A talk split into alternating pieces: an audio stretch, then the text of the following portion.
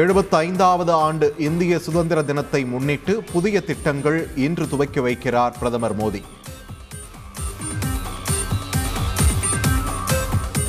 மத்திய ஜவுளித்துறை அமைச்சர் பியூஷ் கோயலுக்கு முதலமைச்சர் மு ஸ்டாலின் கடிதம். பருத்தி நூல் விலைகளை கட்டுப்படுத்த நடவடிக்கை எடுக்க வலியுறுத்தல். எம்பிபிஎஸ் படிப்புக்கான தரவரிசை பட்டியல் வரும் இருபத்தி நான்காம் தேதி வெளியீடு. மொத்தம் ஆறாயிரத்து தொள்ளாயிரத்து தொன்னூற்று ஒன்பது இடங்களுக்கு படிப்படியாக கலந்தாய்வு நடைபெறும் என்றும் அறிவிப்பு. முதுநிலை மருத்துவ படிப்புக்கான தரவரிசை பட்டியல் வெளியீடு. இன்று முதல் கலந்தாய்வு நடைபெறும் என அமைச்சர் மா. சுப்பிரமணியன் அறிவிப்பு.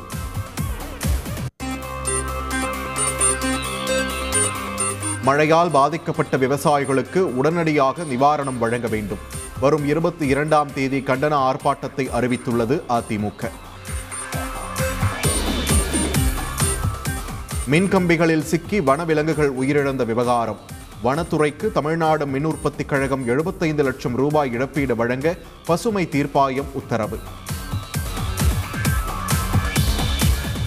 பூஸ்டர் டோஸ் தடுப்பூசி செலுத்த இன்று சிறப்பு முகாம். சென்னையில் நூற்று அறுபது இடங்களில் நடைபெறுவதாக தகவல். தமிழகத்தில் மேலும் இருபத்தி ஆறாயிரத்து தொள்ளாயிரத்து எண்பத்தி ஓரு பேருக்கு கரோனா பாதிப்பு. ஒரே நாளில் முப்பத்தைந்து பேர் உயிரிழப்பு. சென்னையில் எட்டாயிரத்து ஏழு பேருக்கு கரோனா தொற்று. கோவையில் மூவாயிரத்தை கடந்தது பாதிப்பு. விழுப்புரம் அருகே லாரி மோதி நள்ளிரவில் பெரியார் சிலை சேதம். திமுகவினர் போராட்டத்தில் ஈடுபட்டதால் பரபரப்பு. துருக்கியில் திடீரென வீசிய திடீர் பனி புயலால் நெடுஞ்சாலையில் சிக்கிய வாகனங்கள்.